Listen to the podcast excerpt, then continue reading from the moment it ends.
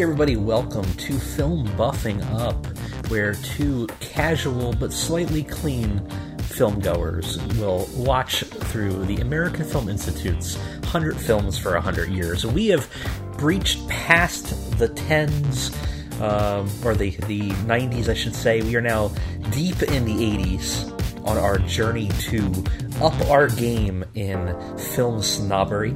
Uh, as always, I am Mike, and with me is Jen. I don't know why I am always Mike. I mean, I guess I could be somebody else if I wanted to. I mean, you could if you wanted to. So, Jen, what are we watching today? Uh, I I have preconceived This notions. is, this is not the Christopher Walken movie, No, it's Willem Dafoe. which is It's yeah, called Platoon. Platoon. It's with non-tiger blooded Non Tiger Blood Sheen. uh-huh. Charlie Sheen, not Martin Sheen. Willem Dafoe. Yep. It's directed by Oliver Stone. Okay. I hear he directs good things. Did uh, JFK? but also, my general impression is that this is a Vietnam in the trenches, I, I believe so. Yeah. and um, that is so not my jam. Is it just because it reminds you of Apocalypse Now? Yes, yes, it is. and I don't know if you know this. I hate Apocalypse Now, Yeah. which I think we're also going to have to watch. Yeah, I'm pretty sure there's. And like my hatred of Apocalypse Now is based in the Heart of Darkness. right. And I know that that's no reason to hate on the Vietnam War. But I'm a girl. Big big fan of the Vietnam War. Big- Is there are a big lot of big fans of Vietnam? There's a lot. I'm sure there are people. But like, so I'm a girl. I don't really like war movies. Sure. I mean, there are some obvious exceptions. Mhm. I can't think of any right now. Uh, Saving Private Ryan. I you never see it? I've never seen it, and I'm afraid it's it's on on, this this list. Yeah. It's really good. I'm given to understand about that one that that's a really long one, and there's something about a legality that I don't know if it's actually a real law that, like, if someone Yep. has lost multiple sons and there's only one left, they'll bring him home. Yeah, yeah. So like, I I don't know. Which if is it- not this one. Yeah, no, I don't know if it's 100 percent true, but it's like um, the idea is that if you, there's only one person of a line left, they would get rid. They would See, like that feels like back. something our government doesn't care I, about. I don't I don't know if it was a real thing or not. Well, if, if theoretically it was because it's based on a true story. So Are they American forces in that movie? yes, I don't think America ever cared about that. I don't know. Who knows? We'll we'll find out. We'll do some research Doesn't matter. we get to it. This is a different story entirely. This is a different so movie. this one, it says, it says, Forest Whitaker's in it. a young soldier in Vietnam faces a moral crisis Mm-hmm. when confronted with the horrors of uh, war and the duality of man.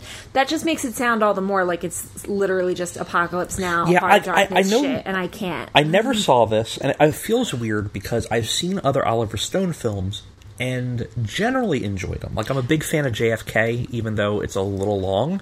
See, I thought you were going to bring up again because er, I remember you saying that you constantly get this confused with something else, and you're like Charlie Sheen's in both of them. Yes. and I feel like what you mean is Well, he he's in. Top Gun and Hot Shots. No, no, Hot Shots. Hot Shots is a goof of Top Gun. No, it it's not. a goof of this. Hot Shots is a 1991 naval comedy film directed by Jim Abrahams, uh, who also did Airplane. It has Charlie Sheen in it. And it's a, no, no, no, I know it is Charlie a, it is a Sheen's in it. parody of. It is uh, specifically it's part due. Charlie Sheen's in it. It is a Top Gun parody. Okay. but there's an entire sequence that, That ribs Platoon. Platoon, Okay. including him with an arrow like Rambo. Okay. with a chicken atta- with dynamite stuck up its ass that it shoots. It's really weird, but it is in fact a Top Gun parody. Okay. But it has a major has a segment scene that has where to do with he's replying. So in my head, it just it's completely lost in what this film is or not. Um, I like. I, I think I like sort of Full Metal Jacket. Um, which is also on this Is list. technically a Yeah. war movie. So I mean, we'll, we'll have to see what where this comes out. I so I mean, looking at this, it has very high ratings in terms Rambo's not technically a war movie because that's a of well, which what depends on which one. veteran movie. Depends on which movie. To I mean, hot take, Rambo hot takes. This is the new Rambo hot take segment of film buffing up. But to me, there's only one Rambo film, and it's the first one. Yeah, but that's also not a war movie. It's after he came back, Right. right? Yeah. that's what I'm saying. Like, it's like Rambo's the- not a war to- movie. it's to after me- he came back. It's a war veteran movie. To me, the rest of the films betray what the point of the Rambo movie First Blood was, which was you saw a man who was broken from war, struggling to adapt to society, that takes a crisis and takes a injustice and treats it as though he is still in the war. Like how would he handle the situation as a soldier, right? Because it's like that's the one with the the like the kind of corrupt police force, and Yeah, then he yeah. gets in a fight, mur- accidentally kills a guy, and then the whole situation.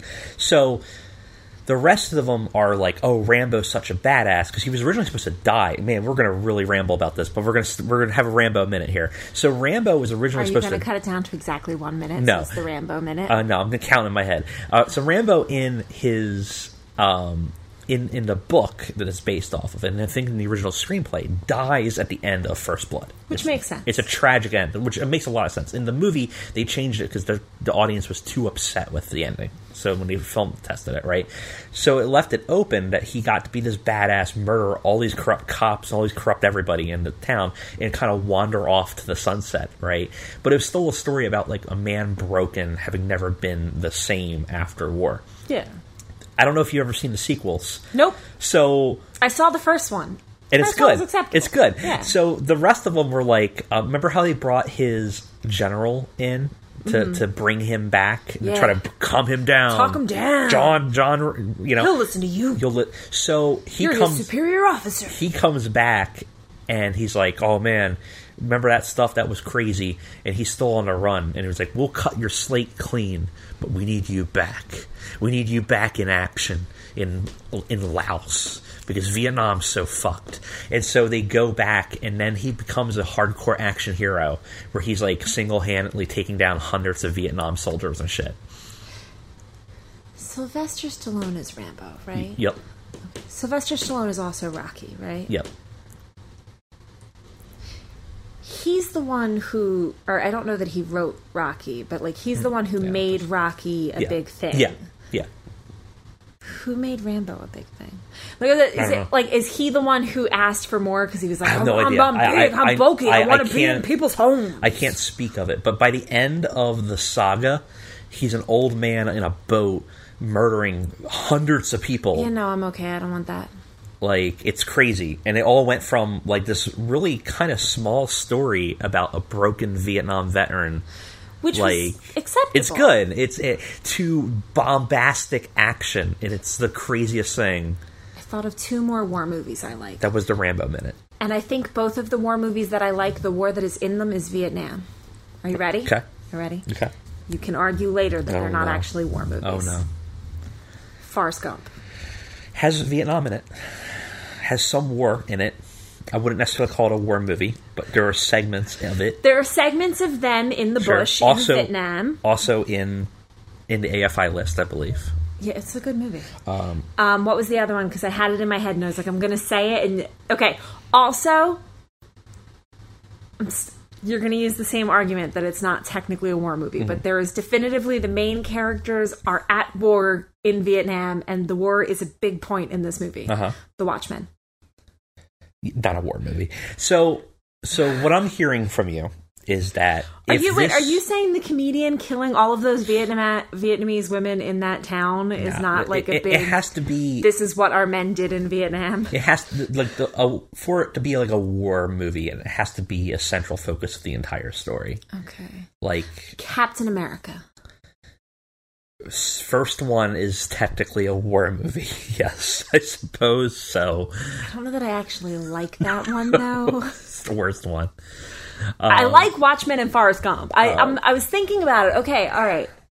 So if if there is if this movie is even remotely high on your list Uh-huh. at all, you're saying that that might be a huge credit for it because it's a genre that you have very little sensibilities on. Yeah, like I just I don't I don't I don't like it. right. I think you'll like Saving Private Ryan. You saw. I think I made you watch Band of Brothers, Uh the HBO sort of. I feel like it was a mini series, and we didn't watch the entire thing. We just watched a little bit of it. like a third to a half, Yeah. maybe. So, so eh, yeah, I can't think of much many war movies that you may have seen. Um, I mean, I've seen the Star Wars. the ultimate war movie. It's technically a war movie. It takes place entirely in a war. I, I have seen the Star Wars. Okay, so we They're will enjoyable. we will uh, go ahead and watch Platoon and see how we feel about it. I've never watched it. You are probably predisposed against it. I so, am predisposed against it. Um, and you're you're going to be mostly fighting trying to make it not Apocalypse Now in your head. Uh huh. Yeah. So so we will see. Especially because it's about the duality It's- of man. it's a gotta- man is confronted with the moral, his morals when faced with the horrors of war and the duality. It's got a man. banging cast of Tom Berenger, Willem Dafoe, Charlie Sheen. Like we're we're there, you know.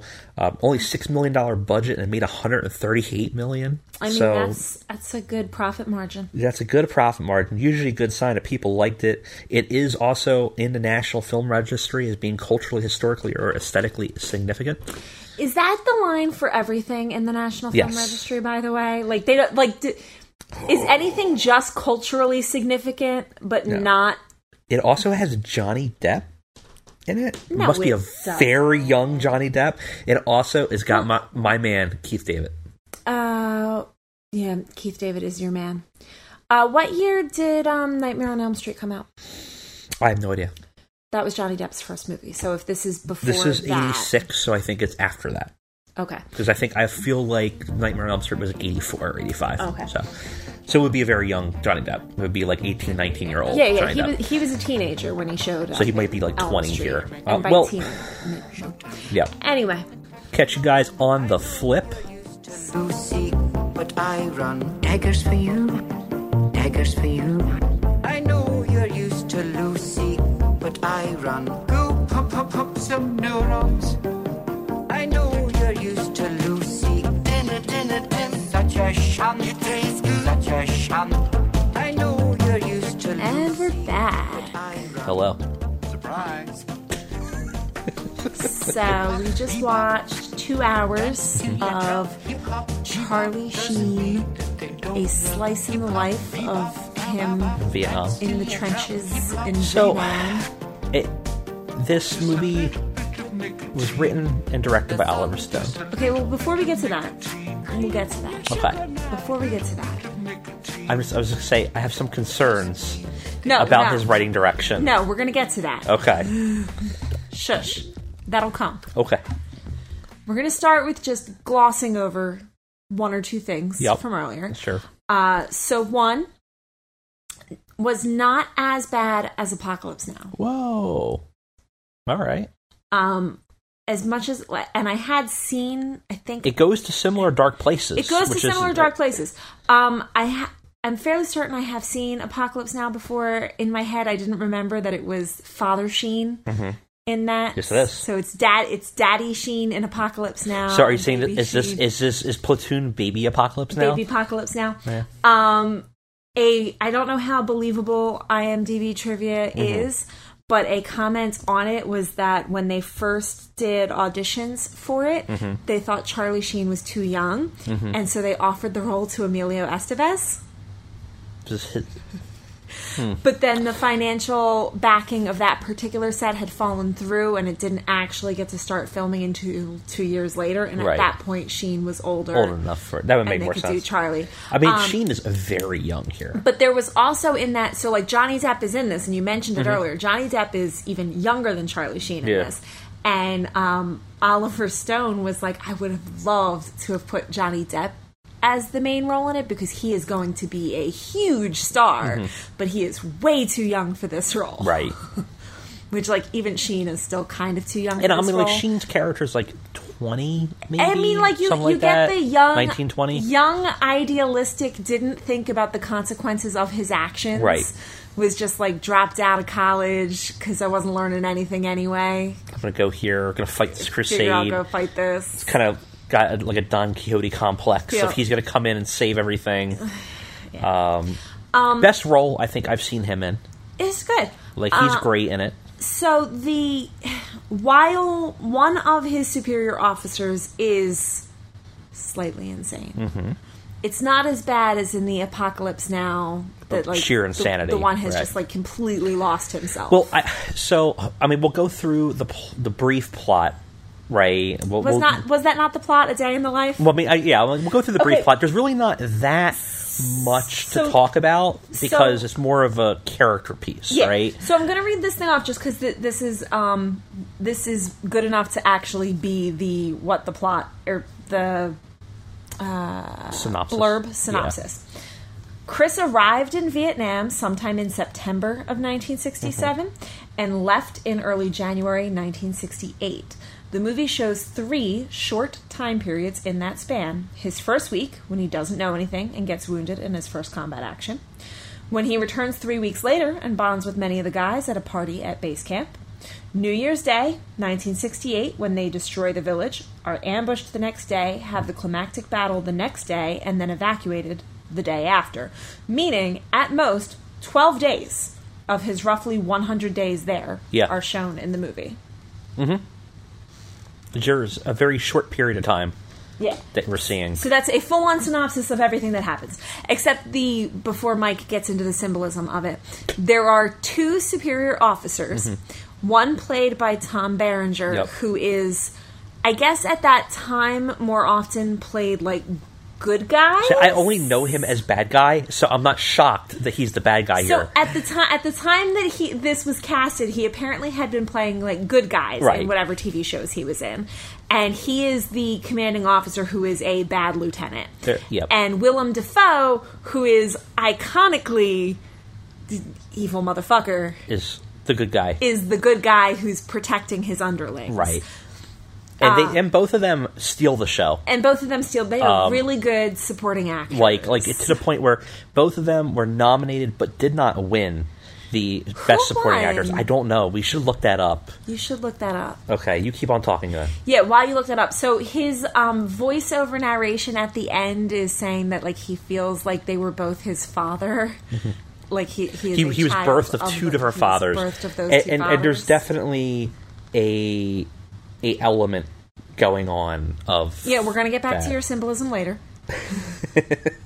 Well, I, I don't know how, how much we're going to get into that, Yeah. but Um, I know before before you finish off who won the award that year, Mm-hmm. I know that the three top grossing movies of that year. So this came in third in is it 1986.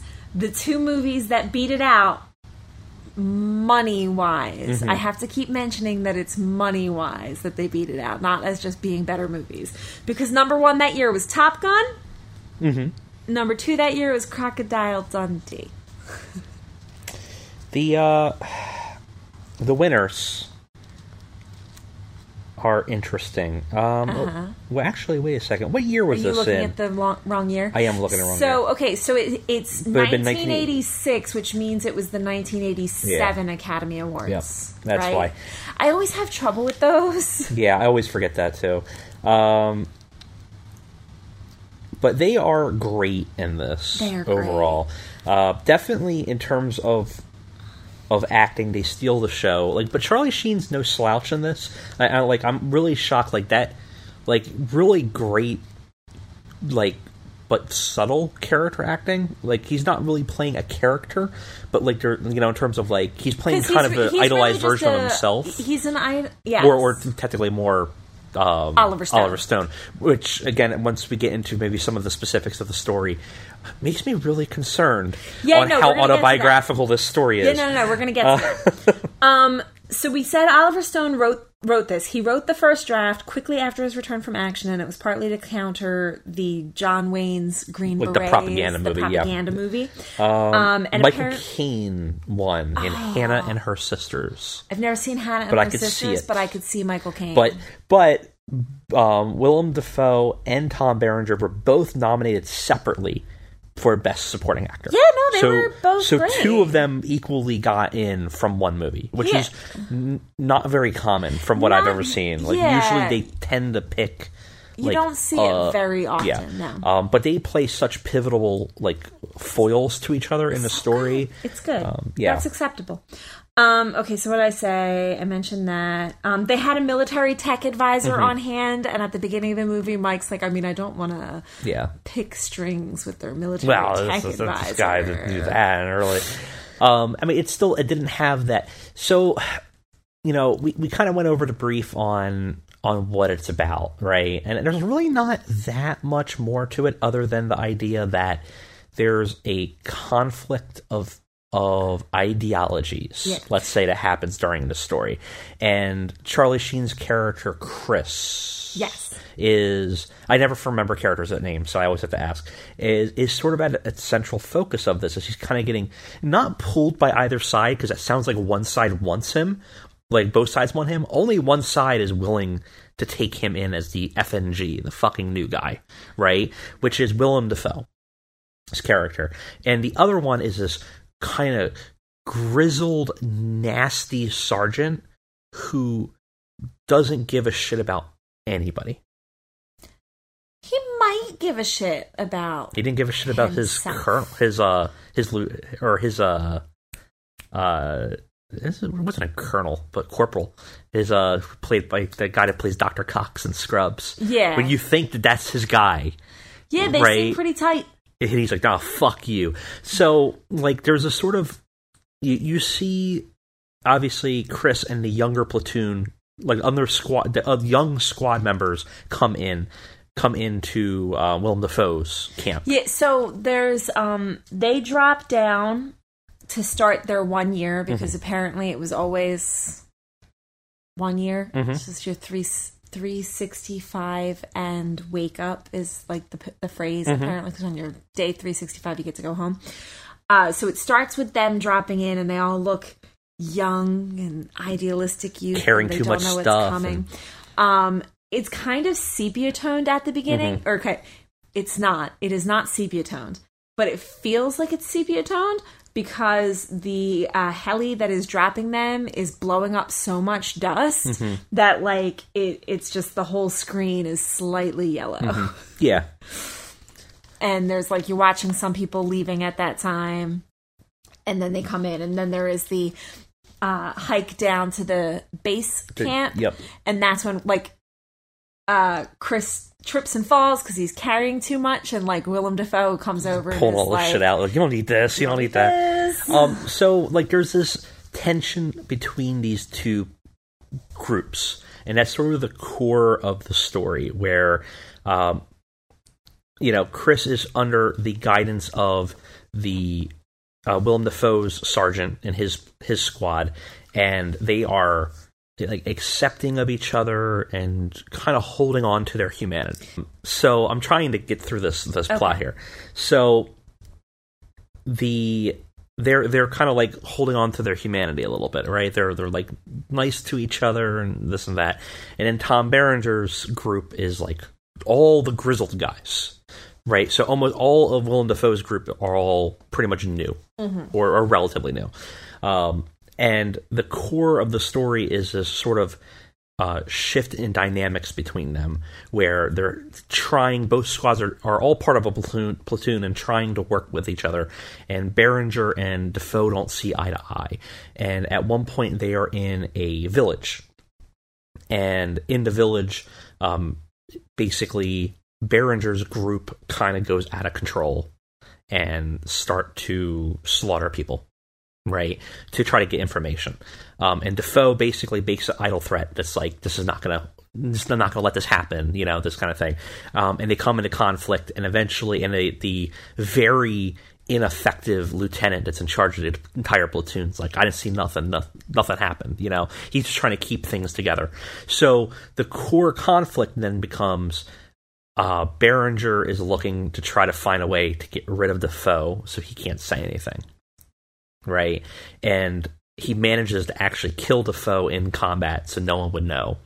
Um, but Chris, played by uh, uh, Charlie Sheen, is like sees it in his eyes that Berenger killed Dafoe and basically like his father figure there um, and sets up the kind of course of actions of him trying to figure out like how to get rid of Berenger and where that, that conflict is. And there's sort of a character shift there until ultimately they are all put into this real bad situation that basically they are put into a meat grinder in front of an entire enemy squad, um, and some of them survive and some of them don't, and eventually Chris is left um, alone with Berenger. Berenger kind of attacks him, but it seems like it's accidental. Right? Would you think so? Uh, like, I don't know if he deliberately knew it was him or just was a reflex. I think he was in berserker mode. Yeah, that's why I think. Like, I don't think he deliberately I don't think he would have cared if he did it, but Yeah. I don't think he was. But eventually, they both get knocked out instead of getting attacked because of a bombing raid. And when he wakes up, he finds Berenger injured, um, and he grabs an AK forty seven from one of the Viet Cong. Um, and Berenger kind of eggs him on, like he did earlier, of like, "Do it." You know, you can't. And he just shoots him and kills him. So, like, it's kind of like you get this path of Chris from being very innocent, right? to dipping th- and idealistic and dipping through the emotions and kind of coming through the journey and the struggles to how to how can he maintain himself through this right and we see his failures like there's points where he kind of goes nuts like at one point he was like shooting at someone's feet one of the um, vietnamese citizens feet like he didn't kill him but like he was taunting like he was letting out aggression Yeah. right it definitely was like a failing moment for him um but eventually he kind of regains some of that sort of moral standing, but then kind of goes on this quest for vengeance and actually kind of loses himself by kind of killing Berenger. And it's like at the end, he's like, "This is like I'm the the son of two fathers." Kind of situation where both of these people, by the time he's done, had such an impact on his life, both good and bad, that like he is now a different person for better or worse through this situation and that he's got to live his life with kind of like these two regrets mm-hmm. that one he couldn't one that he killed this person and he has to live with the fact that he murdered somebody right even if they deserved it and two he kind of that regret of like he he had an opportunity to potentially save his commander and sort of his his the good father right? But he instead left him for dead. He didn't know that he was still alive but he, he was told that he was dead. And you could see like a struggle. And so you had that kind of interesting balance of like the failures of a person and how those failures in two different ways in two different directions kind of impact a person forever um, which i thought was really fascinating and but that's kind of like the core meat of the story. The rest of it's all just character interactions and interesting dynamics between different characters. And god damn, there's so many people in this movie. There's a lot of people in this movie. Um, only one that we've already seen so far on the AFI Mm-hmm. was um, Richard Edson. Mm-hmm. Uh, is the name of the actor that is um, one of the sons from Do the, Do the right thing. Uh, the guy, Not Turturro, the other one. right? The, the guy that's in uh, Super Mario Brothers movie. Yes, that is apparently the same actor. Yep, that, that's all that really matters. That so, all that really that's all that really um, matters. like I won't get into my weird over analyzing the film.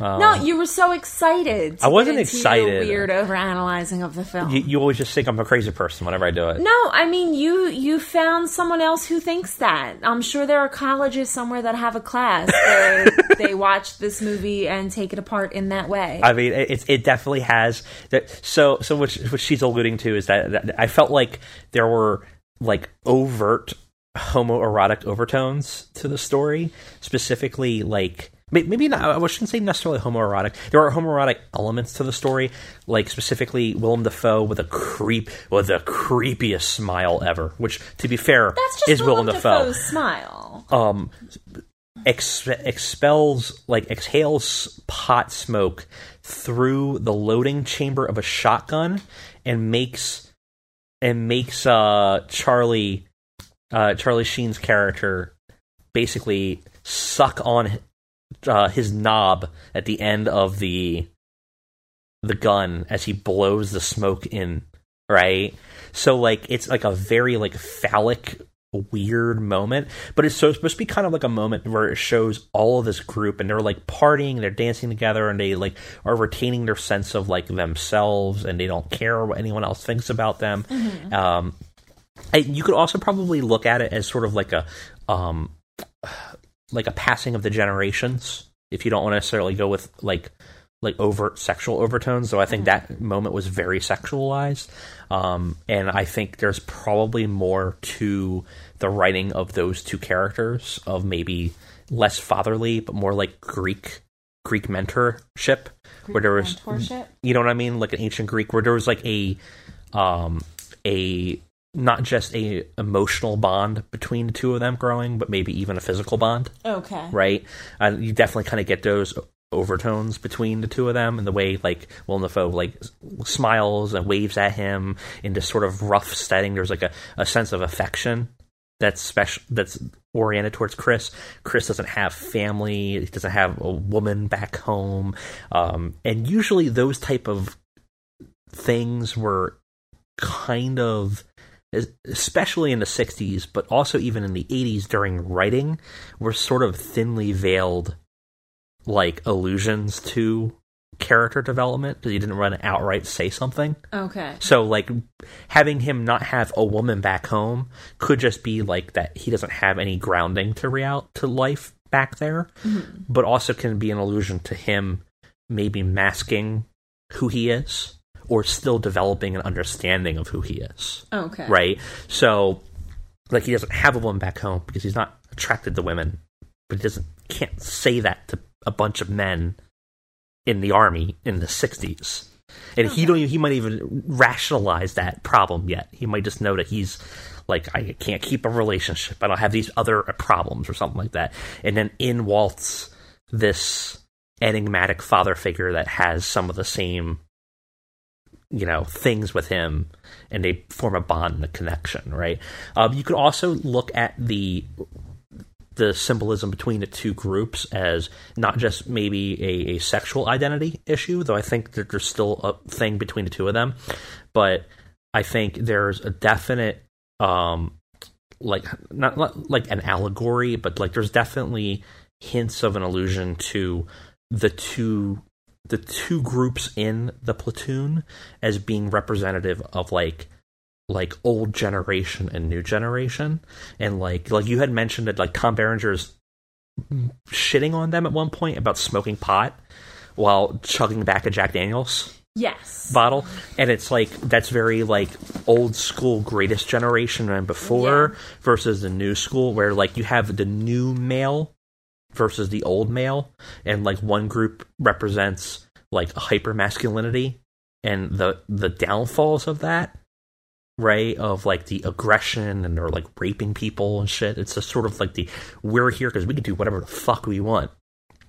And then you have this more kind of newer male like emotionally resonant male that are maybe too soft to be in that environment and are probably the most at risk from losing themselves which is why they're like emotional wrecks um, but have like a sense of empathy that they're, they're they've lost. And it's sort of like a, almost like a divide between the two of them that you almost see the same thing between the generational gaps of like you know here you have the old school man's man the john wayne era right? Versus sort of your newer more like like feminized man So I I think that the um, more emotional, empathetic ones actually do better getting through the war emotionally Mm-hmm. because it's the same as like um, your muscles in a car crash.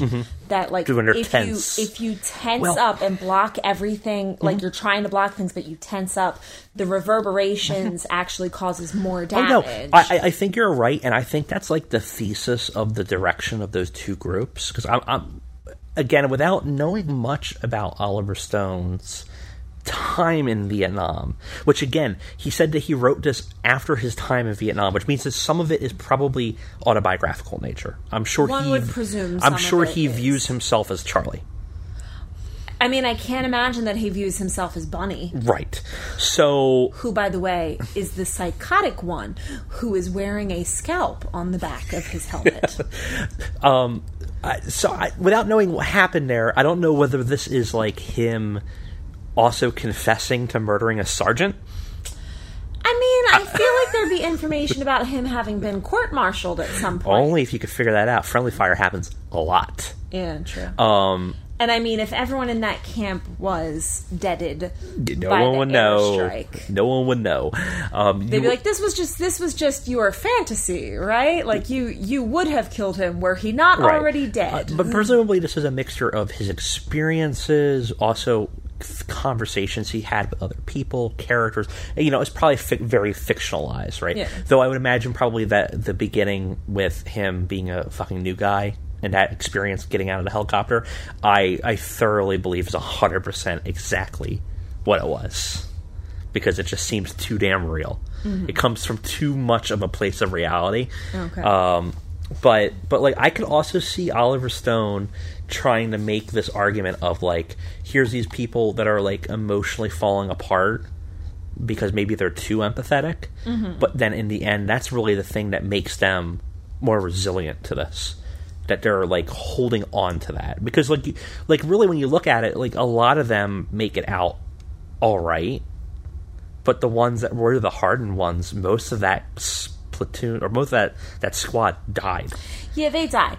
But I meant Except in- for one. Yeah, but I meant in like a um emotional wise, like you know, like people with PTSD. Yeah. Oh, yeah. No, like, no, you're- I mean, you're I guess 100%. during that time it's PTSS. Yeah. But like people, it's shell shock still actually Shell shock. Yeah, uh, Uh, but like people who are fully tense Mm-hmm. at the moment of impact, like the reverberations do more damage. Yep. And like so being a super macho closing yourself off to what's going on is going to cause so many more problems. Mm-hmm. totally no yeah absolutely After the fact, than being fully cognizant while you're doing it that like I don't like doing this, but sometimes needs must Mm-hmm. yeah you know um unrelated to that whole thing. Me over analyzing films. You're- sorry. no, no, you can analyze analyzing I- I am- like i said i'm sure there's a class in college somewhere about someone's looking at um, something like that. I, mean, L- I lgbtq there's more letters. So you're saying you you, you, Plus, do, you don't necessarily see a uh, uh, tones when and specifically Willem Dafoe and well no no because that's just mr Dafoe he's just a slightly So- erotic psychotic man suck this shotgun and I'm gonna Yep. blow into it well i mean that was he he could have shotgunned him a different like way. there I can't remember the name of it now there was also like a um an old Parisian That's- art film Like by the way, like that's that's what that's called. Like if one person is smoking and then gives the smoke to someone else, it, it's called being shotgunned. Yeah. So him using an actual shotgun to do it is actually less sexual.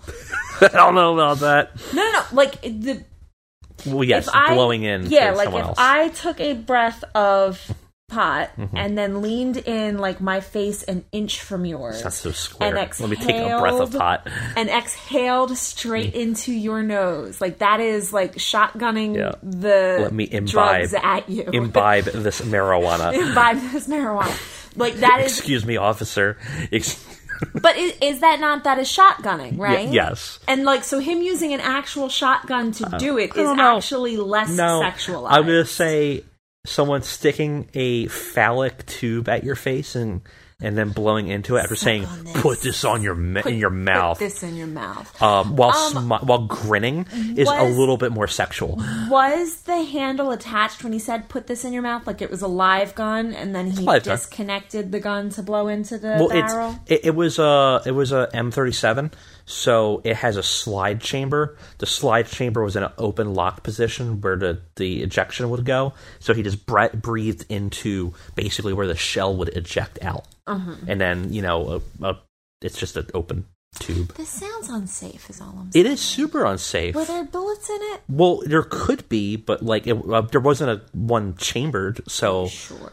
Yeah, well, yes, there, the, the smoke wouldn't be able to go through because oh, having opened up the slide. Yeah, here's your here's your gun gun minute.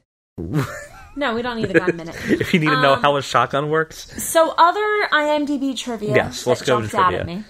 The the movie was filmed Mm-hmm. very nearly sequentially.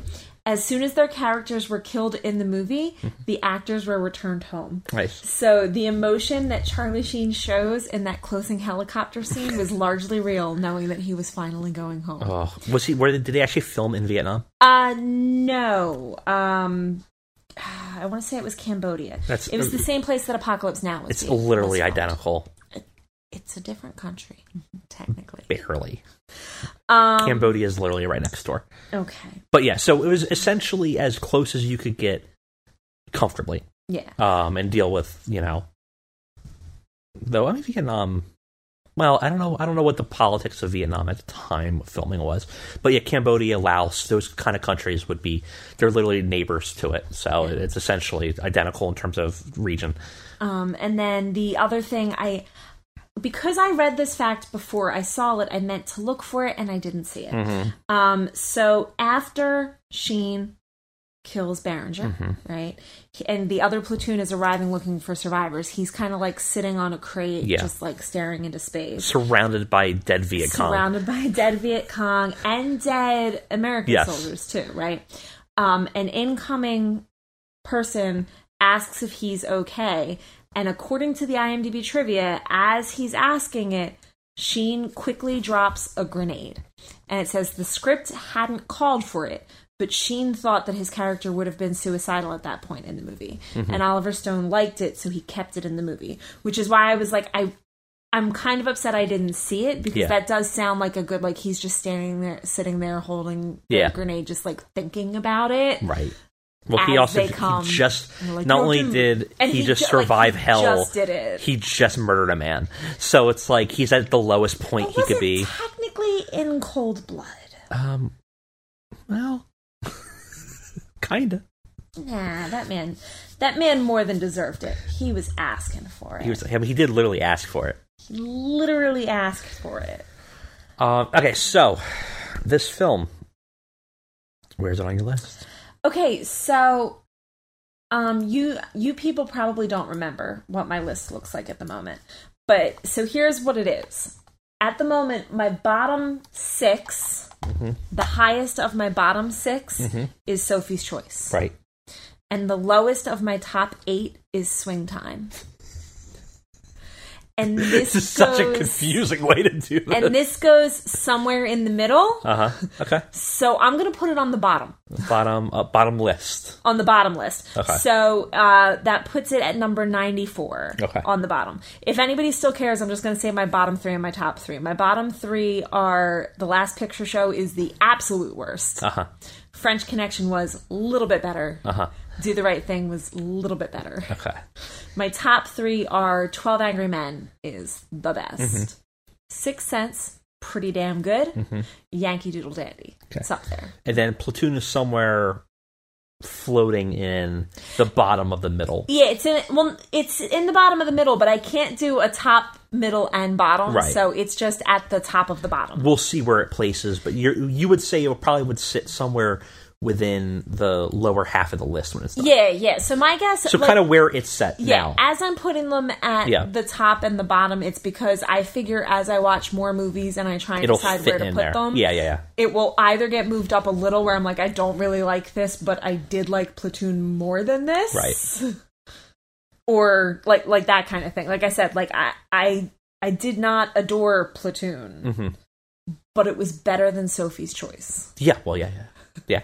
I mean, I I enjoyed this quite a bit. Um, So is yours? Is it actually in like a, a middling spot? I, I have a, a list of one to fourteen, Uh huh. and then one skipping all the way down to a, a hundred.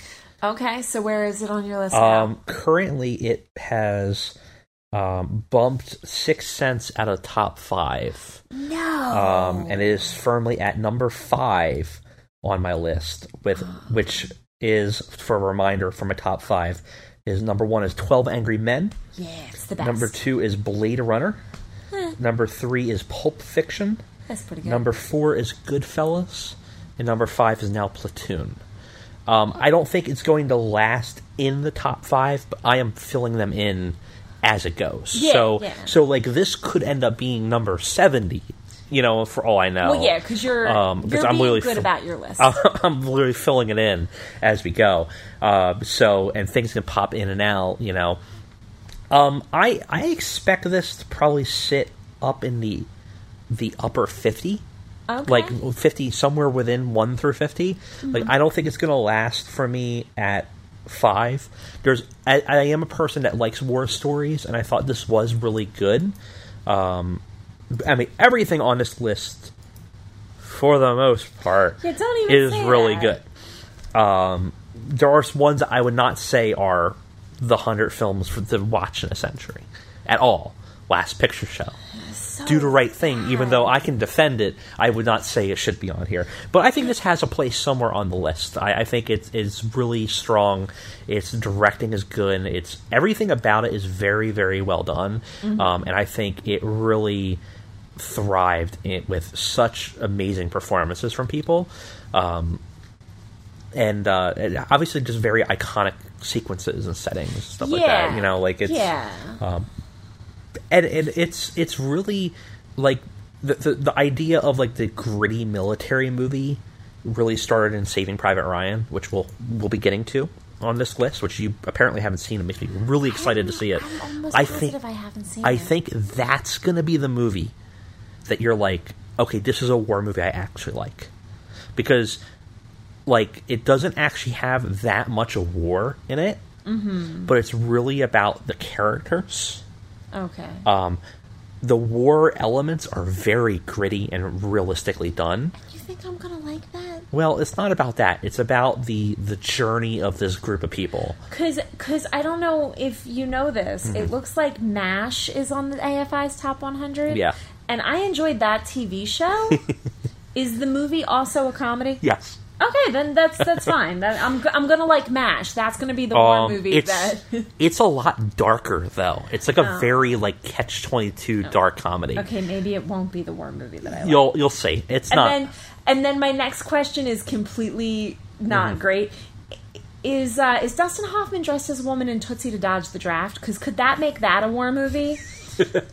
Um, I don't remember why he's dressed as Tootsie. We'll have to figure it out. So, what our next movie is? Um, oh, I was saying, I, I think I'm going to be excited to see you to see Saving Private Ryan, but like this movie actually kind of did the gritty, realistic war movie. Like, not a lot of it is very like bombastic in a lot of ways. Like, like, like a lot of the sequences are actually really real, realistically done. I think, especially for its time. You're right. Saving Saving Private Ryan is actually not that far away. Not that far away. Uh, well, okay. I say that because it's in the upper or lower fifty. Yeah. it, it is. It's like 70 something. Seventy-one. Yeah. So the next movie we have is uh, a comedy. Does that make you excited? Yeah, uh, no, because it's got the Marxes. It is in 1935 m- movie from the Marx Brothers, um, A Night at the Opera. I've never actually seen a Marx Brothers movie. I don't think I've ever seen a Marx Brother. I've seen I a- think I've seen Groucho in things. Um, I've seen Groucho in a thing. I think um, I've definitely seen like a Charlie Chaplin movie. I've seen several. Um, so I don't know about Marx movies. Are they silent? I don't think they're silent. Because I think they're past that. Like some, Char- a lot of Charlie Chaplin movies were silent, uh, but this has Yeah. all three Marx Brothers in it. That that is Yeah. what I gather. Um, and then after that is another one I've never seen before, Easy Rider from 1969. Um, is it the one with Dustin Hoffman in it? Uh, no. Apparently it's Dennis Hopper. Dennis and- Hopper. That's what I meant. No, that's sorry, not Dustin Hoffman. Um, I've never seen it, but I know of it. But so, okay, so we got. And then we got Titanic. You're gonna have a horrible evening I, a couple you know, weeks from now. okay, we'll talk about Titanic when we get to it, but I don't hate Titanic. I don't hate Titanic. I don't believe you. But we will experience and we'll find it. Maybe it'll be on number one in spite of you.